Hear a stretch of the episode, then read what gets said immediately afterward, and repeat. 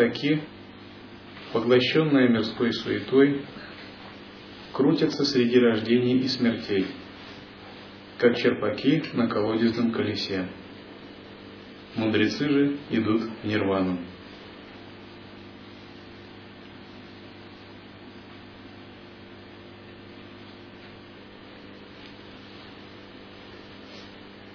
Здесь термин дуратма переведен как простак. Его еще перевести с санскрита как заблуждающийся атман, заблуждающееся сознание, дуратма.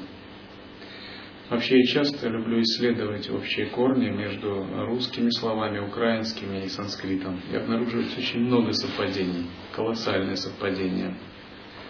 Хотя я не ученый, филолог или этнограф, тем не менее это очень интересно. К примеру, я обнаружил, что лужа на санскрите звучит как калюжа. Это исконно украинское слово. Дом на санскрите хата. Ведьма на санскрите видма. То есть такое впечатление, словно вы здесь, как бы если украинский взять, изначально на санскрите всегда разговаривали. И это непростые совпадения, потому что мы не изучаем какую-то чужеродную дхарму, чужеродное учение, скорее мы возвращаемся к учению собственных предков – тех, которые существовали до христианства, до славянского язычества. Это про корни, наша глубинная история, поскольку э, арийская цивилизация, она дала основу множеству других цивилизаций, таких как западная современная цивилизация, индийская,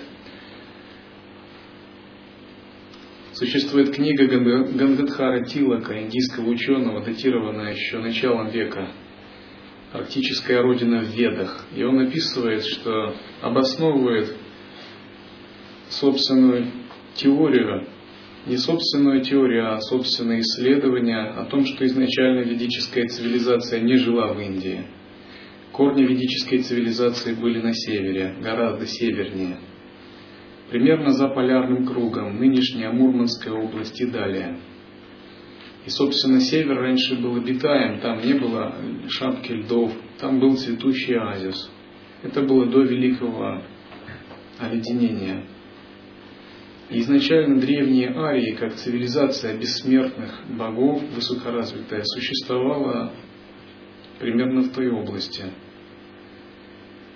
он это делает на основе простых расчетов, анализируя данные, э, тексты из Ригведы, описание там погоды, описание движения Солнца и быта, и говорит, что то, что описывается в Ведах, Ригведа, Самаведа, Яджурведа, не может существовать в Индии, поскольку описание хода Солнца там совершенно иное описание климата и прочее. И по этим описаниям это может быть северные области. Когда наступило великое оледенение, древние арии начали миграцию. Эта миграция в основном исходила из севера и проходила через нынешнюю Кольский полуостров – центральную часть России в районе Нижнего Новгорода, Волги, Оки и Камы, через область Тавриды в районе Мелитополя. Затем она разделилась на несколько веток, одна из которых была связана с Европой и заселением Европы, другая с Ираном и Афганистаном, и третья с Индией. Иран, Афганистан не были мусульманскими странами тысячу лет назад или две тысячи лет назад. Мусульманскими они стали гораздо позже. Иран, Афганистан являются источниками различных тайных учений Анутара Тантры. И там длительное время также была буддийская тантра. которая, к сожалению, сейчас пребывает в упадке. К примеру, многие тексты Анутара Тантры по джоти-йоге исходят из области нынешнего Узбекистана и Казахстана. Мистическая страна Удияна, о которой пишет ее местоположение, одно из местоположений определяют примерно так. И когда древние арии мигрировали на юг, они, смешавшись с местными дравидийскими чернокожими племенами, создали свою неповторимую культуру, которая и стала тем, что называют индуизм, который сохранил древние тексты и восстановил их, и переписал их заново. Считается, что веды были изначально утеряны при такой миграции, и они были заново переписаны как бы и восстановлены.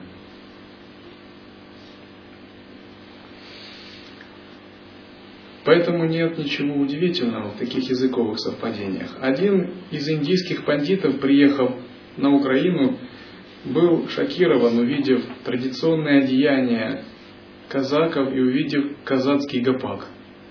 Оказывается, именно так у них одеваются а, сикхи и носят сальвары, шаровары. И даже борода и их волосы именно таким образом – и танец украинский гапак – это сикский боевой танец. Один в один исполняется, только зовется по-другому. И многие индийцы приходят к выводу о очень глубоких общих корнях. Разумеется, на определенном этапе произошло разветвление и различие как бы, в разных культурах. Тем не менее, общие корни находятся в цивилизации древних ариев, которая изначально существовало много тысяч лет на севере. Поэтому мы как бы возвращаемся к тому утерянному духовному наследию и пытаемся восстановить утерянное духовное наследие наших первопредков. Ведическое учение не является какой-либо конкретной религией, в отличие от различных мировых религий, которые имеют конкретных основателей, конкретную дату их зарождения – примеру, есть конкретная дата зарождения христианства и конкретный основатель христианства. То же самое с исламом, буддизмом. Но ведические учения, как таковые, они представляют собой безначальный такой, безвременной поток откровений и знаний, который существовал всегда. У них нет одного основателя, нет конкретной даты зарождения. Их дата зарождения уходит в бесконечность.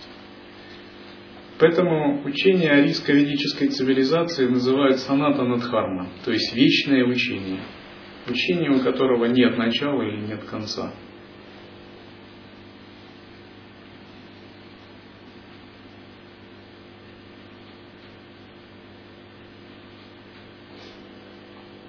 Итак, здесь заблуждающееся сознание, дуратма, переведено как простаки, Махатма переведено как мудрецы.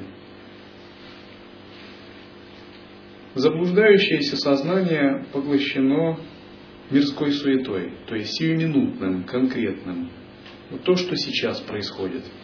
Это шквал настоящего, который заставляет потерять глобальность мышления и перспективу.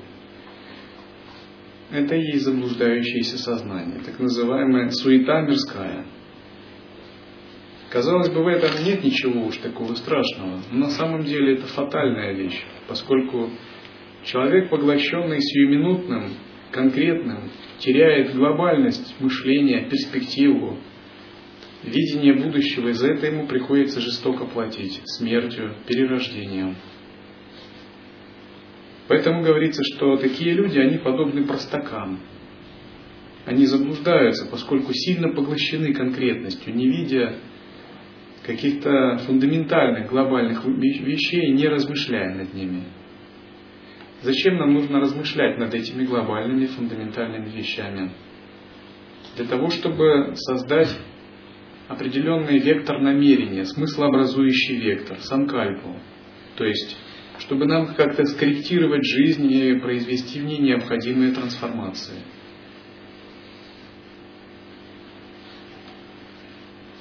Дело в том, что духовная трансформация – это наша судьба, хотим мы этого или нет. То есть, если мы хотим трансформироваться, мы будем трансформироваться. Если мы не хотим трансформироваться, все равно она произойдет.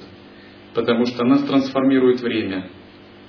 То есть мы сами уже находимся в потоке времени, в потоке трансформации. И независимо от того, практикуем мы духовную, духовное учение или не практикуем, эта трансформация происходит, потому что таково свойство вещей. Мы можем его отрицать, забывать о нем, но оно нас не забывает. Когда мы забываем о смерти, она нас, нас не забывает. Она нас всегда помнит. И мы как бы занесены в банк данных очень четко. Также о нас не забывает время. Как бы мы ни пытались о нем забыть, оно нас всегда помнит. Есть такая притча, купец решил убежать от смерти, индийский купец. Ему астролог предсказал, что он умрет в Бенаресе. За день до смерти он приказал заложить коней и изо всех сил целые сутки скакал в Бомбей. И подумал, мне удастся обмануть судьбу астролога. Смерть будет искать меня в Бенаресе, а я в Бомбее. И как только он доскакал и остановил взмыленных лошадей, он увидел, из-за дерева выходит смерть. Очень удивленная. Говорит, ну надо же, я тебя ждала в Бенаресе, а ты, оказывается, здесь. То есть изменения, они происходят. И если мы не научимся жить с этими изменениями, если мы не трансформируем себя до такого уровня, что эти изменения не будут приносить нам проблемы, вреда, примеру, не будут нам приносить старости, болезней, смерти, перерождений, каких-то неуправляемых ситуаций, только тогда мы можем достичь свободы, освобождения. Здесь говорится, мудрецы идут в нирвану.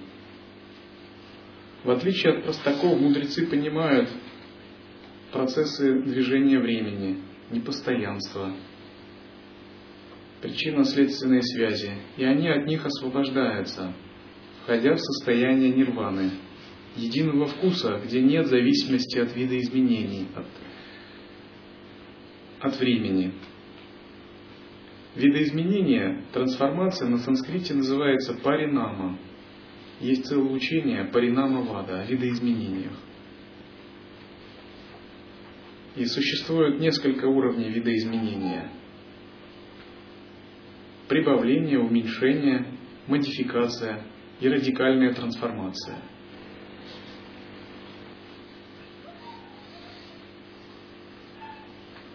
Спасение не достигается обрядами и чтением шастр.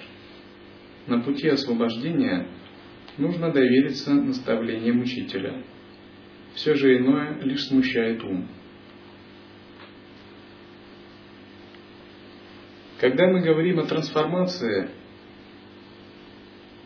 то она не связана ни с обрядами, ни с философией, хотя философия ускоряет трансформацию – она связана с изменением уровня осознавания, с изменением уровня осознанности. И изменение уровня осознанности – это что-то более тонкое. Это то, что является ключом в учении, и оно всегда связано с передачей от учителя к ученику. Когда мы можем поменять уровень осознанности благодаря такой передаче, мы по-настоящему вступаем на путь трансформации.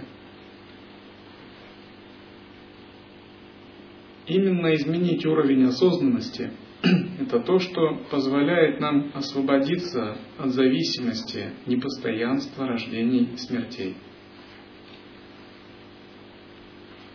Многие люди об этом не очень задумываются, слишком поглощенные сиюминутными делами – и им всегда нет времени развивать осознавание, выполнять практики, накапливать заслугу, потому что сиюминутные дела очень занимают их.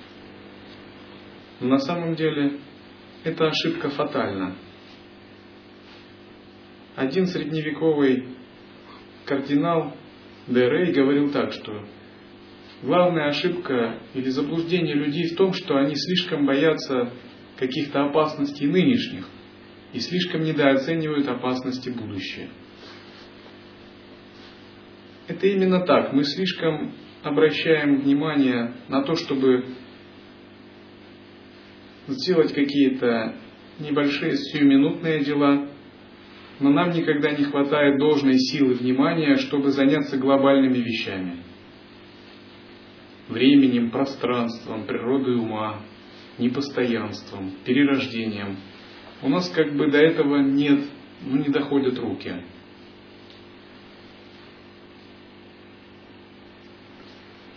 Как-то я общался с одним практикующим, спрашиваю, ну как там вот в этом городе? Они сейчас на даче, сейчас дачный сезон. Я думаю, да. Ну что, ему сказать. То есть часто мы слишком поглощены суетой, и нам не хватает должной концентрации, чтобы овладеть какими-то глобальными категориями. Но все дело в том, что жизнь сама по себе, она состоит из глобальных категорий. Мы живем в глобальных категориях. Если их игнорировать, то ничего хорошего для нашей жизни не будет. То есть мы сами себе не принесем никакой пользы, если будем игнорировать эти глобальные категории. И напротив, йогин, практикующий учение, живет так, чтобы сделать эти глобальные категории частью своей жизни, самой главной частью своей жизни. И действовать всегда именно исходя из этих глобальных категорий, а не из сиюминутных. То есть иметь в виду всегда в первую очередь стратегические цели. Потому что игнорирование таких глобальных категорий, как абсолют, природа ума, непостоянство, время, пространство, означает игнорировать самую сущность нашего «я». Это значит заблуждаться в самом главном, когда все, что бы ты ни делал, оно становится уже бесполезным. Часто, когда человек мне говорит что-либо, я спрашиваю, а зачем вам вообще это нужно?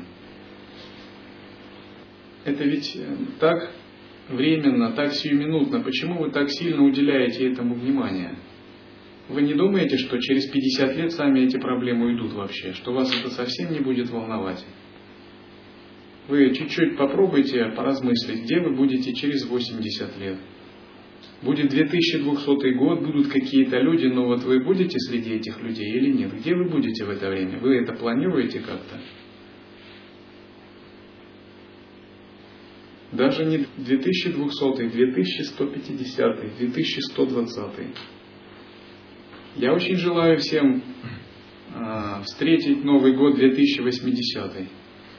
Но это большой вопрос. Разве вы не задумаетесь? Разве это не очень серьезная вещь? Это разве не самая главная вещь нашей жизни? Не главнее каких-то сиюминутных вещей? И когда мы становимся духовно практикующими, мы должны именно прямо смотреть правде в глаза. Что этот вопрос даже важнее наших каких-то успехов, взаимоотношений и прочего. Если мы этот вопрос не разрешим, все остальное исчезнет просто, оно просто исчезнет. То есть наступит какой-нибудь год, где нас уже в этом году не будет. Мы не сможем продолжать ходить на работу, на дачу, пить кофе, покупать вещи в супермаркетах. Все это исчезнет. Потому что существует время и непостоянство. И игнорирование этого факта фатально. Именно поэтому трансформация сознания, развитие осознавания – это не праздный вопрос, это не как бы такое духовное хобби. Это должно стать ну, нашим самым главным смыслообразующим вектором. Здесь говорится, что чтобы изменить уровень осознавания, нужно довериться наставлениям учителя – Довериться с наставлением учителя означает принять эти наставления со всей серьезностью.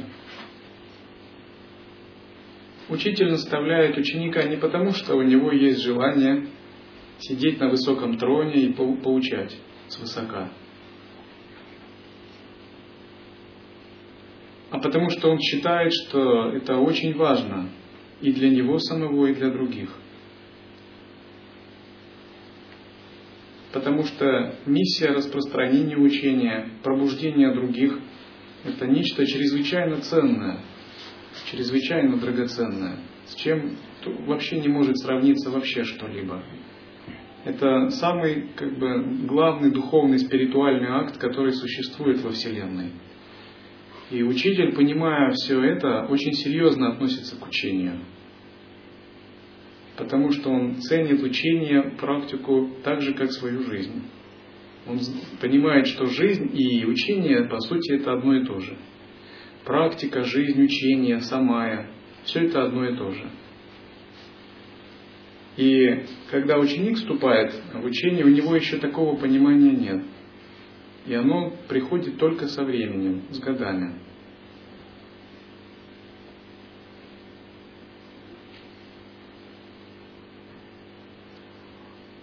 Затем практикуй и убедись, хоть то, что видимо и кажется реально существующим, на самом деле мираж.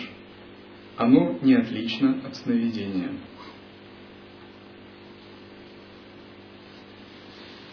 В отличие от ученика, учитель многие вещи очень четко понимает, он осознает многие вещи. К примеру, он может осознавать, что ученика как такового не существует. Ученик думает о себе, что он есть, а учитель знает, что его нет с самого начала. И это тоже еще такое общение очень интересное. Учитель как бы разговаривает с самим собой и пытается это объяснить самому себе только в другом теле. Для учителя ученик это уже, собственно, изначальный брахман, абсолют. Только в другом теле. Играющий в определенную лилу, игру. То есть эта лила называется майя, сансара. И он уже самосовершенен изначально. Но какая-то часть в нем, называемая Ахамкара, эго, связанная с телом, она утвердила собственное самосуществование и играет в другую игру. А, отождествление, отделенность. И она имеет независимое самобытие, создает себе различные планы, цели, проблемы и прочее. В принципе, это тоже игра того же абсолюта, но особенная. И как бы общение учителя-ученика это всегда общение не людей с точки зрения учителя. С точки зрения ученика это может быть, конечно, общением людей. Но с точки зрения учителя это общение абсолюта с самим собой. Игра энергии абсолюта. Разного уровня только. Энергии абсолюта могут быть разной степени просветленности осознанности. И этот абсолют сам себя как бы отражает и просветляет посредством такого общения. И в данном случае этот семинар, с моей точки зрения, это такая же игра абсолюта, где некие тонкие энергии, ануграха, шактипатха переходят с одного уровня на другой. Это не есть нечто множественное, разделенное. Это есть игра одного абсолюта, который собрался, создал мандалу и сам самому себе э, перебрасывает одни энергии в одну область, другие в другую. Клеши, заблуждения выталкивает, а тонкий уровень осознавания, наоборот, распространяет.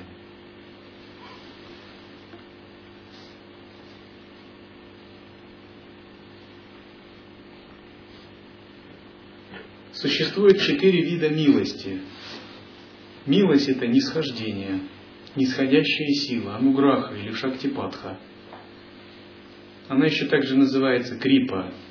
И первый уровень милости – это шастра крипа.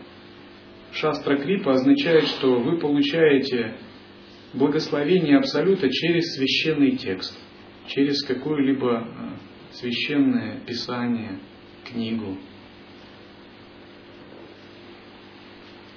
Второй вид милости называется атмакрипа. Атмакрипа означает, вы получаете некий собственный мистический опыт. Например, опыт медитации, опыт созерцания. И немного появляется различающая мудрость, разум начинает проясняться. Однако часто мы не распознаем истинную атмакрипу. То есть атмакрипа может проявиться – Однако мы можем ее неправильно интерпретировать. Ну, мы можем увидеть какие-то интересные видения придавать им какое-то значение. услышать какие-либо звуки, голоса или течение энергии. И мы можем думать, что это нечто очень важное. Однако не это важное. Это совсем не важное. Подлинная атма-крипа связана с реализацией и прояснением пустотного осознавания. Осознавание феномена отсутствия эго и феномена недвойственности. Наконец, третий вид называется гуру крипа. Гуру крипа – это нисходящая сила или благословение, исходящее от духовного учителя, когда ученик встречается с абсолютом в проявленном виде. Примеру, когда абсолют проявляется как книга, ну, книгу можно прочитать и закрыть. Когда абсолют проявляется как внутренняя ясность атмакрипа, ее можно неправильно понять. Можно подумать, это так, а это не так, или вообще проигнорировать как-то. Но гуру крипа, нисходящая сила или благословение, когда вы встречаетесь с живым духовным учителем, это то, что нельзя ни закрыть, ни неправильно интерпретировать. Если вы неправильно интерпретируете, он вам скажет, это неправильно. Поэтому это считается наиболее, одной из наиболее мощных нисходящих благословений, при условии, что вы правильно устанавливаете взаимоотношения. Если вы неправильно устанавливаете взаимоотношения, то, конечно, нет никакой нисходящей силы или милости. Правильно установленные взаимоотношения в учении тантры – это единственно правильный способ, это принцип самаи, принцип правильной духовной связи без ее нарушений. Этот принцип настолько важен, что святые создали целый свод правил, называющийся 14 коренных обетов. И независимо молодой ученик или старый, опытный ли он мастер – или учитель, либо начинающий неофит-новичок, все очень тщательно должны соблюдать самая эти принципы духовных взаимоотношений и духовной связи. Это как тонкая настроенность. Если мы имеем тонкую духовную настроенность по беспроводной связи, то канал связи устанавливается, мы можем обмениваться данными. Как только мы чуть-чуть сдвинули настроенность на одну риску, на одно деление уже канал связи теряется. Обмен данными не происходит. И принцип учитель-ученик всегда связан с вот такой духовной настроенностью. Если есть духовная настроенность, то ученик может верно удерживать этот канал связи и прогрессировать, он получает эту нисходящую силу. Когда настроенность сбивает, здесь уже ничего не поделать. Даже боги не могут это поправить. Итак, это третий вид милости Гуру Крипа. Наконец, существует четвертый, заключительный вид милости. Он называется Ишвара Крипа. Ишвара Крипа – это благословение Бога, которое открывается в душе человека. Это, собственно, уже заключительная стадия. Когда ученик получил благословение от священных писаний, прояснил разум медитацией, прояснил его благодаря взаимоотношениям с духовным учителем, истинное Я раскрывается в нем со всей полнотой. И он испытывает последний уровень Ишвара Крипа, когда Абсолют уже непосредственно раскрывается в его сердце.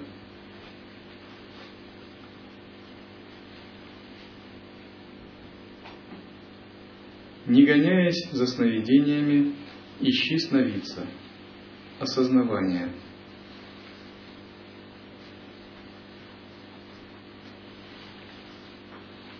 Весь принцип созерцания заключается в том, чтобы искать осознавание, не гоняясь за сновидениями. Под сновидениями здесь имеется в виду не только сновидения, когда мы спим, а весь так называемый внешний проявленный мир. Когда мы привязываемся к каким-либо внешним проявлениям, устанавливаем отношения приязни или отвращения, мы гоняемся за сновидениями. Когда мы переоцениваем внешнюю реальность, и наоборот, или наоборот впадаем в какое-то крайнее отношение, отвращение к ней. Все это обратная форма переоценки внешней реальности. Это все погони за сновидениями. Йогин, не гоняясь за сновидениями, ищет источник всего этого, осознавание, понимая, что все, что не проявляется, генерируется, исходя из его собственного сознавания. Поиск осознавания означает начать не отождествляться с думанием, а начать жить, исходя из осознанности. При этом думание, интеллект, мышление, рациональность, логика не отрицаются. Они хороши на своем уровне. К примеру, для сдачи экзаменов, для подсчитывания чего-либо или построения каких-либо небольших планов. Но в основном человек, ищущий осознавание, он переходит на другую концепцию самоосознанности, другую концепцию жизни. Говорят, что такой йогин входит в неконцептуальное созерцание. Неконцептуальным созерцанием часто бывает столько заблуждений иллюзий, и бывают люди... Один святой говорил так, многие утверждают, что они практикуют недвойственное присутствие. На самом деле они практикуют ерунду. Это происходит потому, что тонкие вещи вызывают очень много разных недопониманий, заблуждений, иллюзий. Все это очень и очень эфемерное, тонкое. Тем не менее, от этого эфемерного, тонкого зависит все грубое. Все от него исходит. Ключ, точка управления именно в этом, в тонком осознавании. Если вы хотите управлять реальностью, изменить ее, вы не можете ее поменять на грубом уровне – все изменения происходят именно на этом тонком уровне, на уровне осознавания. Изменяя уровень осознавания, кармическое видение, вы можете с большой силой влиять на все грубое. Итак, задача заключается в том, чтобы искать сновидца, того, кто видит эти сновидения. Обычно мы используем практику санкальп, к примеру, атмавичару – для того, чтобы искать субъект, который видит все эти иллюзии.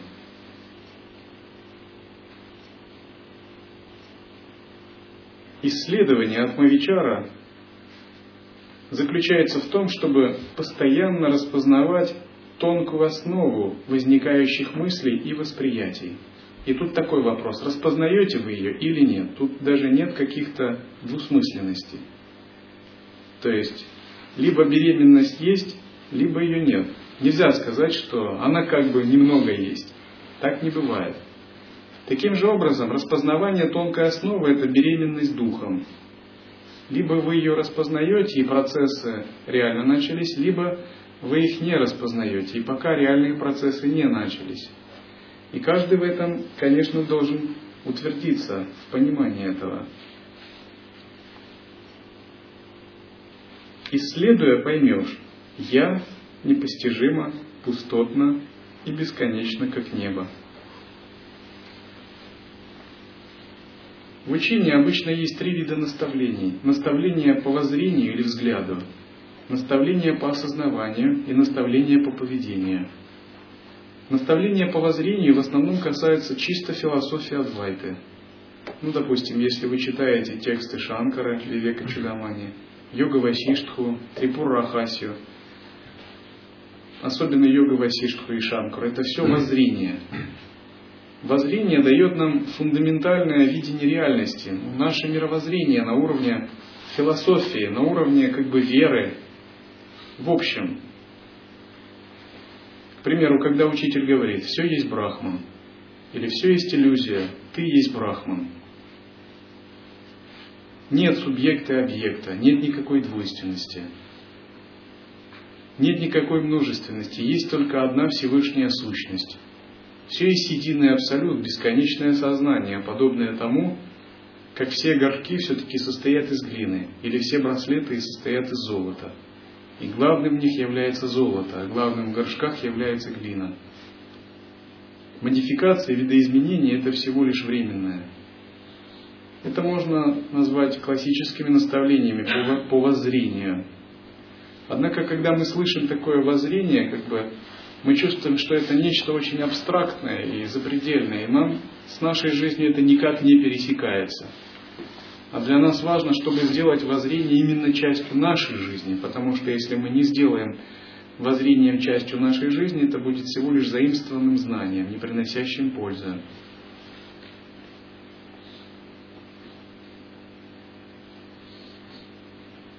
И для того, чтобы воззрение стало частью нашей жизни, существует наставление по осознаванию или по медитации. Это именно то, как практиковать воззрение в повседневной жизни.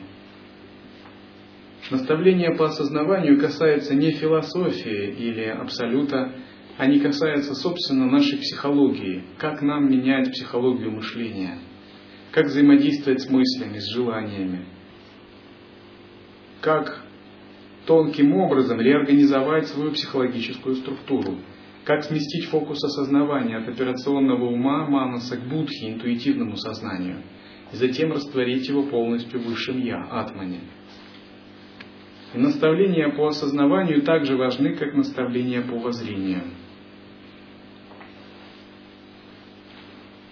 Если у вас есть только наставление или понимание воззрения, вы непрактичны, вы как бы витаете в облаках. Ну, в лучшем случае вы философ, но как в жизни быть осознанным вы не понимаете. Если у вас есть только наставление по осознаванию, вы не знаете сущности, куда вам двигаться, конечной точки, и можете заблудиться. Потому что осознавание – это очень тонкий инструмент, который вскрывает внутри нас различные переживания. И эти переживания могут быть неверно поняты. Но когда воззрение и осознавание смешивается, это непобедимая позиция. В результате осознавания мы занимаемся исследованием, вечарой. Вообще вечара бывает разных уровней. К примеру, есть бахир вечара. Это внешние исследования. Внешние исследования связаны с исследованием материальных категорий, любых физических энергий, элементов и так далее – к примеру, ученые-исследователи занимаются внешними исследованиями, бахир-вичарой. Они концентрируются на физических законах, уделяя всю жизнь этому исследованию. Духовно практикующий должен стать таким же исследователем. У него должен быть непрерывно исследующий ум. Непрерывно. Но при этом его исследование не внешнее, оно внутреннее. Есть другой уровень исследования – антарвичара – Антарвичара связана с исследованием подсознания, тонкого тела, праны, энергии. К примеру, шаман, маг, оккультист, он занимается антарвичарой очень серьезно. Но многие среди практикующих тоже часто бывают поглощены антарвичарой. Но на самом деле это не тот уровень, к которому мы стремимся. Это вспомогательный уровень толкование знаков в сновидениях, видений, выходов тонкого тела, захватывающие приключения в сновидениях, общение с духами и сущностями. Все это очень большая область. Но она нас не удовлетворяет, потому что она не приносит подлинной мудрости. Мудрость шаманов и магов – это всего лишь определенный этап духовное, духовного восхождения. Нас интересует третий вид вичары – это Гухья Вичара. Гухья Вичара – это тайное исследование. Оно связано с исследованием высшего Я. Его также еще называют Атма Вичара. Это когда мы не исследуем тонкие тела или внешние энергии, исследуем самую сущность, высшее Я. Исследование высшего Я означает, что мы как минимум начинаем с уровня интуитивного осознавания, будхи, и переходим к Атману, к высшему Я или божественной искре. Быть практикующим созерцание значит непрерывно исследовать высшее Я, непрерывно направлять ум на высшее Я. Когда мы занимаемся таким исследованием, вначале мы открываем некий слой осознавания, который не зависит от концепций. И мы понемногу привыкаем жить в этом слое осознавания – и не отождествляться с мыслями, а наоборот самосвобождать их. Не отождествляться с эмоциями или желаниями и самосвобождать их. Это нелегко. Тем не менее, когда мы укрепляемся, это все-таки происходит. Когда поддержание осознанности набирает силу, мы обнаруживаем, что наше «я» неопределимо каких-то качествах цвета, категории, формы или запаха, что оно напоминает пространство, безграничное пространство. И вся суть в том, распознаешь ты это пространство и пользуешься его благами, или ты его не распознаешь. Распознавать пространство автоматически означает пользоваться его благами – если человек говорит, я распознаю пространство, я реализовал высшее я, но при этом его жизнь не меняется в лучшую сторону, у него нет уверенности в себе, нет гармонии, любви, мудрости, ясности, гибкости, способности использовать свою осознанность, то, скорее всего, он недораспознавал его. Он распознавал, распознавал, да, не сумел воспользоваться и не понял, что же он распознал. Потому что распознавание пространства высшего Я автоматически означает нисхождение раз, различного уровня шакти, различного уровня ясности. Это означает, что у человека утончается интеллект, очищаются его качества. Он становится подобен божеству, расцветает его сверхспособности. То есть он находится под благодатью, он находится непрерывно под благодатью и не выпадает из нее. Если благодать нет, благодати нет, значит распознавание несовершенно, либо его вообще нет. Распознавание своего высшего Я – это всегда паринама, трансформация, переход. Переход в новый статус, в новое качество, в качество уровня божества.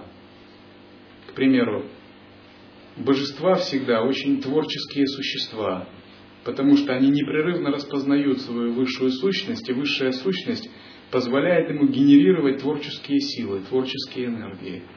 У них всегда избыток ясности. Избыток ясности, который помогает им оперировать различными элементами Вселенной. Божества всегда, всегда погружены в экстаз, потому что они питаются светом высшего Я, он их наполняет непрерывно они всегда полны гармонии, потому что ясность позволяет им понимать, как учитывать все элементы во Вселенной. Они всегда полны чистоты, потому что вот эта ясность, исходящая из распознавания высшего Я, делает их недосягаемыми для клеш, для омрачений, для загрязнений. Они могут погружаться даже в загрязнения, но при этом сами ими не запятнываются, как лотос, который растет из грязи. Божества всегда находится в любви. При этом не имеется в виду какая-то чувственная сентиментальность, присущая людям. Это любовь сроднее любви Творца к твоим творениям. Божества всегда находятся в игре. В игре означает, они находятся в очень сложном состоянии сознания, которое непрерывно меняется. Оно стахастичное, в нем есть элемент игры, вероятностности, случайности – и они не действуют исходя из логики, причинно-следственных связей. Они действуют откликаясь, спонтанно, потому что ситуация постоянно меняется. Божества всегда находятся в сакральном измерении, не в обыденном. Сакральное измерение – это измерение, где все священно, где все, что не происходит, есть игры Абсолюта, все, что не происходит, есть Его благословение – и вот такой переход в состояние божества, он всегда осуществляется, если мы правильно распознаем пространство высшего Я. Если же мы неправильно его распознаем, то такой переход затягивается на долгое время. Мы видим, что как бы у нас нет вдохновения или наше осознавание не работает, оно не позволяет нам справляться с ситуациями или не позволяет генерировать какую-либо мудрость.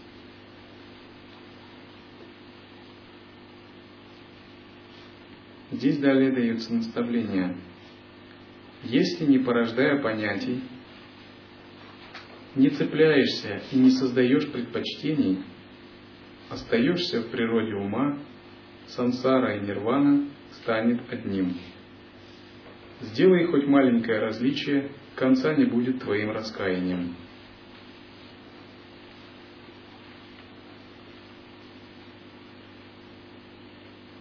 Главной задачей того, кто является практикующим созерцание, исследователем, заключается в том, чтобы всегда оставаться в природе ума. Вот я слышал наставление вайшнавского гуру. Он так давал наставления своим ученикам. Они спросили, какие у вас будут последние наставления перед уездом. Он сказал, всегда помните о Кришне. Это первое наставление.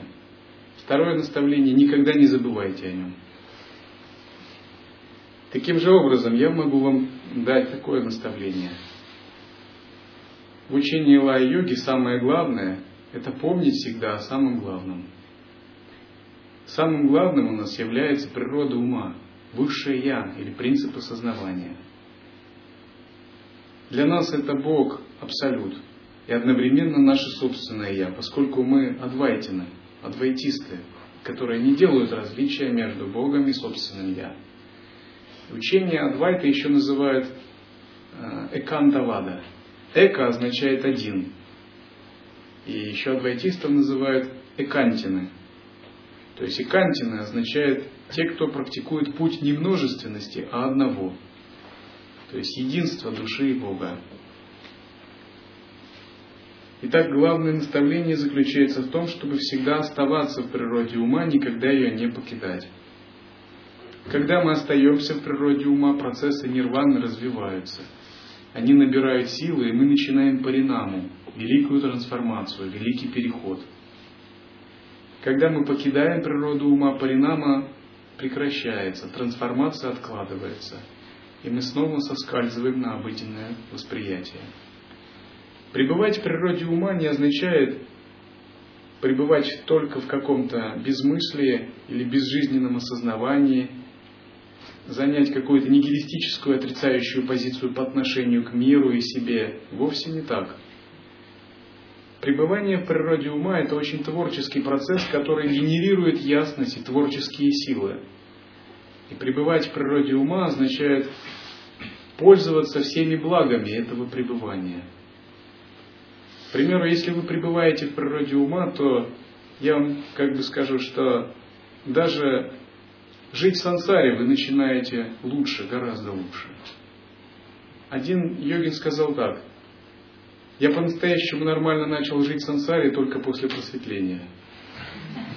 Это действительно так. Настоящая жизнь, даже переживание чувственных удовольствий, каких-то восприятия, она по-настоящему начинается только тогда, когда мы овладеваем природой ума. Потому что, наконец, мы обретаем целостность и эта целостность позволяет нам привносить ее куда угодно. В жизнь, взаимоотношения, работу. Мы наконец-то видим, что все сложилось как пазл в одно нечто целостное. Мы нигде больше ничего не теряем. То после пробуждения, открытия природы ума мы наконец-то только обретаем способность наслаждаться красивой природой, утонченно чувствовать взаимоотношения, гармонию во взаимоотношениях, понимать настроение других, улавливать тонкие связи и отношения в мире, какие-то глобальные вещи. Мы по-настоящему, по-настоящему начинаем жить так, как это следовало бы жить. Однако мы больше теперь ни к чему не привязываемся, потому что наши цели это вовсе не чувственное наслаждение. Я слышал, одна женщина в Нидерландах подала странное заявление в дом бракосочетания. Она попросила, чтобы сыграли свадьбу, где она выйдет замуж за саму себя.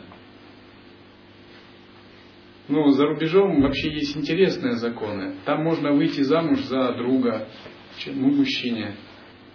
Или в некоторых штатах Америки даже можно, или Индии тоже, можно выйти замуж за дерево, за змею, за лягушку, за автомобиль а в некоторых штатах даже за предметы домашнего быта. Ну, разные у людей бывают странности. Но эта женщина подала самое странное заявление. Она подала заявление, чтобы выйти замуж за саму себя. И она собрала своих друзей и объяснила такое странное поведение. Она сказала, что долгое время она конфликтовала друг, э, конфликтовала сама с собой. У нее были разные части, которые никак не могли полюбить друг друга. Были какие-то части, которые она отвергала, и те части, которые она любила в себе. И война между этими частями была постоянным конфликтом. Но, наконец, она воссоединила в себе эти части и полюбила в себе все их полностью. И она так их полюбила, что решила это закрепить в виде бракосочетания. И такой брак ее зарегистрировали, хотя э, церкви отказали в венчании.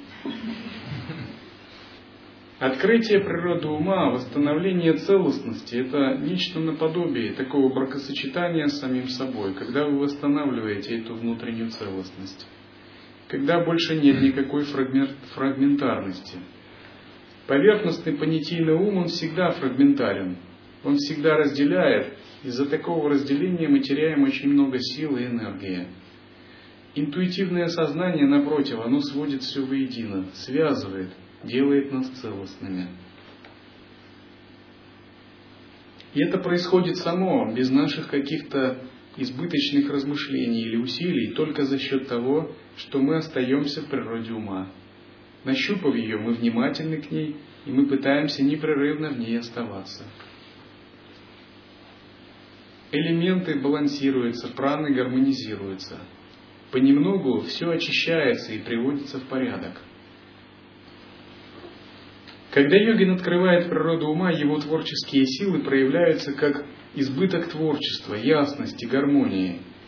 Это проявление именуют часто мандала. То есть мандала – это творческая излучающаяся энергия. Ну, допустим, ситхи всегда рисуются окруженными ореолом, различными узорами. Это не просто дань э, фантазии художника – это определенный принцип, определенная традиция, которая указывает на то, что их излучающаяся творческая энергия их окружает повсюду, и она создает целую вселенную, целый мир, целый тоннель реальности. И эта вселенная – это и есть мандала. И в этом мире все совершенно, все чисто, все гармонично и очень красиво, божественно. Проявление мандалы – это следствие того, что человек открыл природу ума.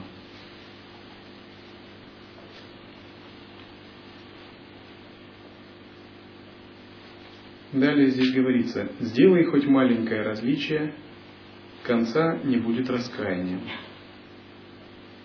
Йогин, давая наставление, здесь говорит, оставайся в природе ума, не порождай понятий, не цепляйся, не создавай предпочтений. Доверяй природе ума, не цепляйся за свои привычные рассудочные измышления. Часто даже когда мы открыли некое переживание, нам не удается его как-то закрепить, зафиксировать, оно уходит очень быстро. Потому что ум, он всегда генерирует энергию, ум всегда движется, его нельзя как-то заблокировать. Но если нам не удается самоосвободить движение ума, снова мы подпадаем под власть понятий. Снова мы начинаем цепляться, создавать определенные предпочтения, одно любить, другое ненавидеть. Снова двойственность уходит, и мы опять попадаем в зависимость. Здесь говорит йогин, не создавай таких предпочтений, не создавай таких развлечений. Потому что если ты начнешь это делать, твоим раскаянием не будет конца. Потому что это снова путь в обусловленность, снова путь в заблуждение, в потерю памяти, осознанности.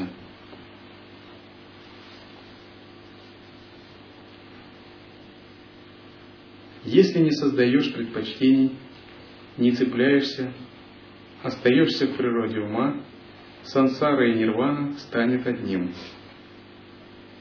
Осуществить великий переход, высшую трансформацию, перейти из сансары в нирвану – это не значит сделать какое-то географическое путешествие в другое измерение. Это означает покинуть один тип видения и войти в другой тип видения. Мы живем не в каких-то физических реальных мирах на самом деле. Мы живем в видении. Это не вопрос географии, это вопрос изменения сознания. Нирвана существует прямо здесь и прямо сейчас. Мандала чистого видения прямо сейчас существует. Однако она существует только для тех, кто находится в соответствующем видении, в сознании, в определенном кармическом видении. Для тех, кто не находится, ее как бы вообще не существует. Ну, такой пример. Вы живете в мире духовной практики, а рядом с вами через стену в другой квартире живет человек, совершенно далекий от мира духовной практики. Вы живете очень рядом, вас могут разделять всего полтора метра, но вы живете как бы в разных вселенных, совершенно в разных тоннелях реальности. Это пример того, как видение создает совершенно иные миры. Таким же образом, достижение нирваны есть переход в чистое видение. В чистое видение, которым нет омрачений, нет двойственности субъекта и объекта. Нет понятия «я», причин следствий, закона кармы. Нет смерти, так же, как и нет понятий жизни, существующей самой по себе, где нет ложного самоотождествления с эго и телом. Чистое видение означает реализация сознания, которое осознает себя как одна высшая сущность – и распознает божественную игру во всех проявлениях. Обычно под чистовидением часто имеют в виду мандалу, где э, находятся красивые божества, где все очень красиво, гармонично, как на иконах. Все сверкает золотом, украшенный трон, прекрасные лики. И все это, когда визуализируют, это именуют мандала, то есть мир совершенного измерения – Однако понятие мандалы и чистое видение гораздо глубже. Когда мы реализуем принцип природы ума, то все в мире становится мандалой, и все в мире проявляется чисто.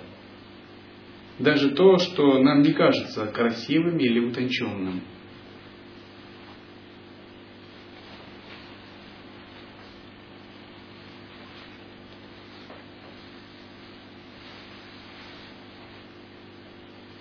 Йогин сказал, высшее учение выше любых методов, слов и ограничений ума.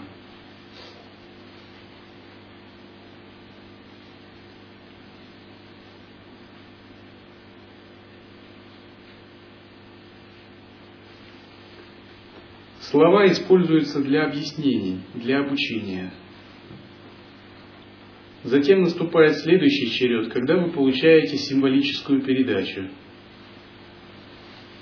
Наконец, высший тип передачи связан с передачей неконцептуального воззрения. Все эти три передачи составляют принцип прямого введения. Сочетая собственную практику и прямое введение, вы подходите к раскрытию природы ума. Потратите ли вы на это 6 лет или 12, это не так уж важно. Но в конечном счете когда вы этого добиваетесь, вы чувствуете, будто вы сделали, завершили огромную работу в своей жизни. Так, словно вы исполнили то, что должны исполнить, выполнили великий долг, и больше ничего не осталось. Так, словно вы завершили какое-то громадное дело, и больше ничего не осталось, что делать.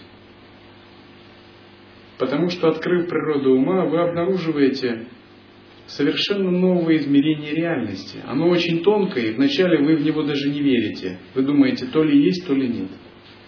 Но постепенно, благодаря наставлениям учителя, вы все больше утверждаетесь в нем и понимаете, что именно это измерение реальности самое главное. И пребывать в нем означает пребывать во всем. Не пребывать в нем означает не пребывать ни в чем. И когда вы это сделали, это означает, что вы реализовали два принципа учения. Шравана, то есть прямое видение, и манана, прояснение этого состояния. И на этой стадии вам остается только принять великое решение пребывать непрерывно в этой природе ума. Как правило, люди делятся на две категории. Те, кто принял такое великое решение, те, кто его не принял. Те, кто его не принял, должны искать дальше принцип осознавания, чтобы его найти и когда-нибудь принять великое решение. Те, кто уже принял, должны просто оставаться в нем и продолжать дальше, до тех пор, пока оно не наберет силу.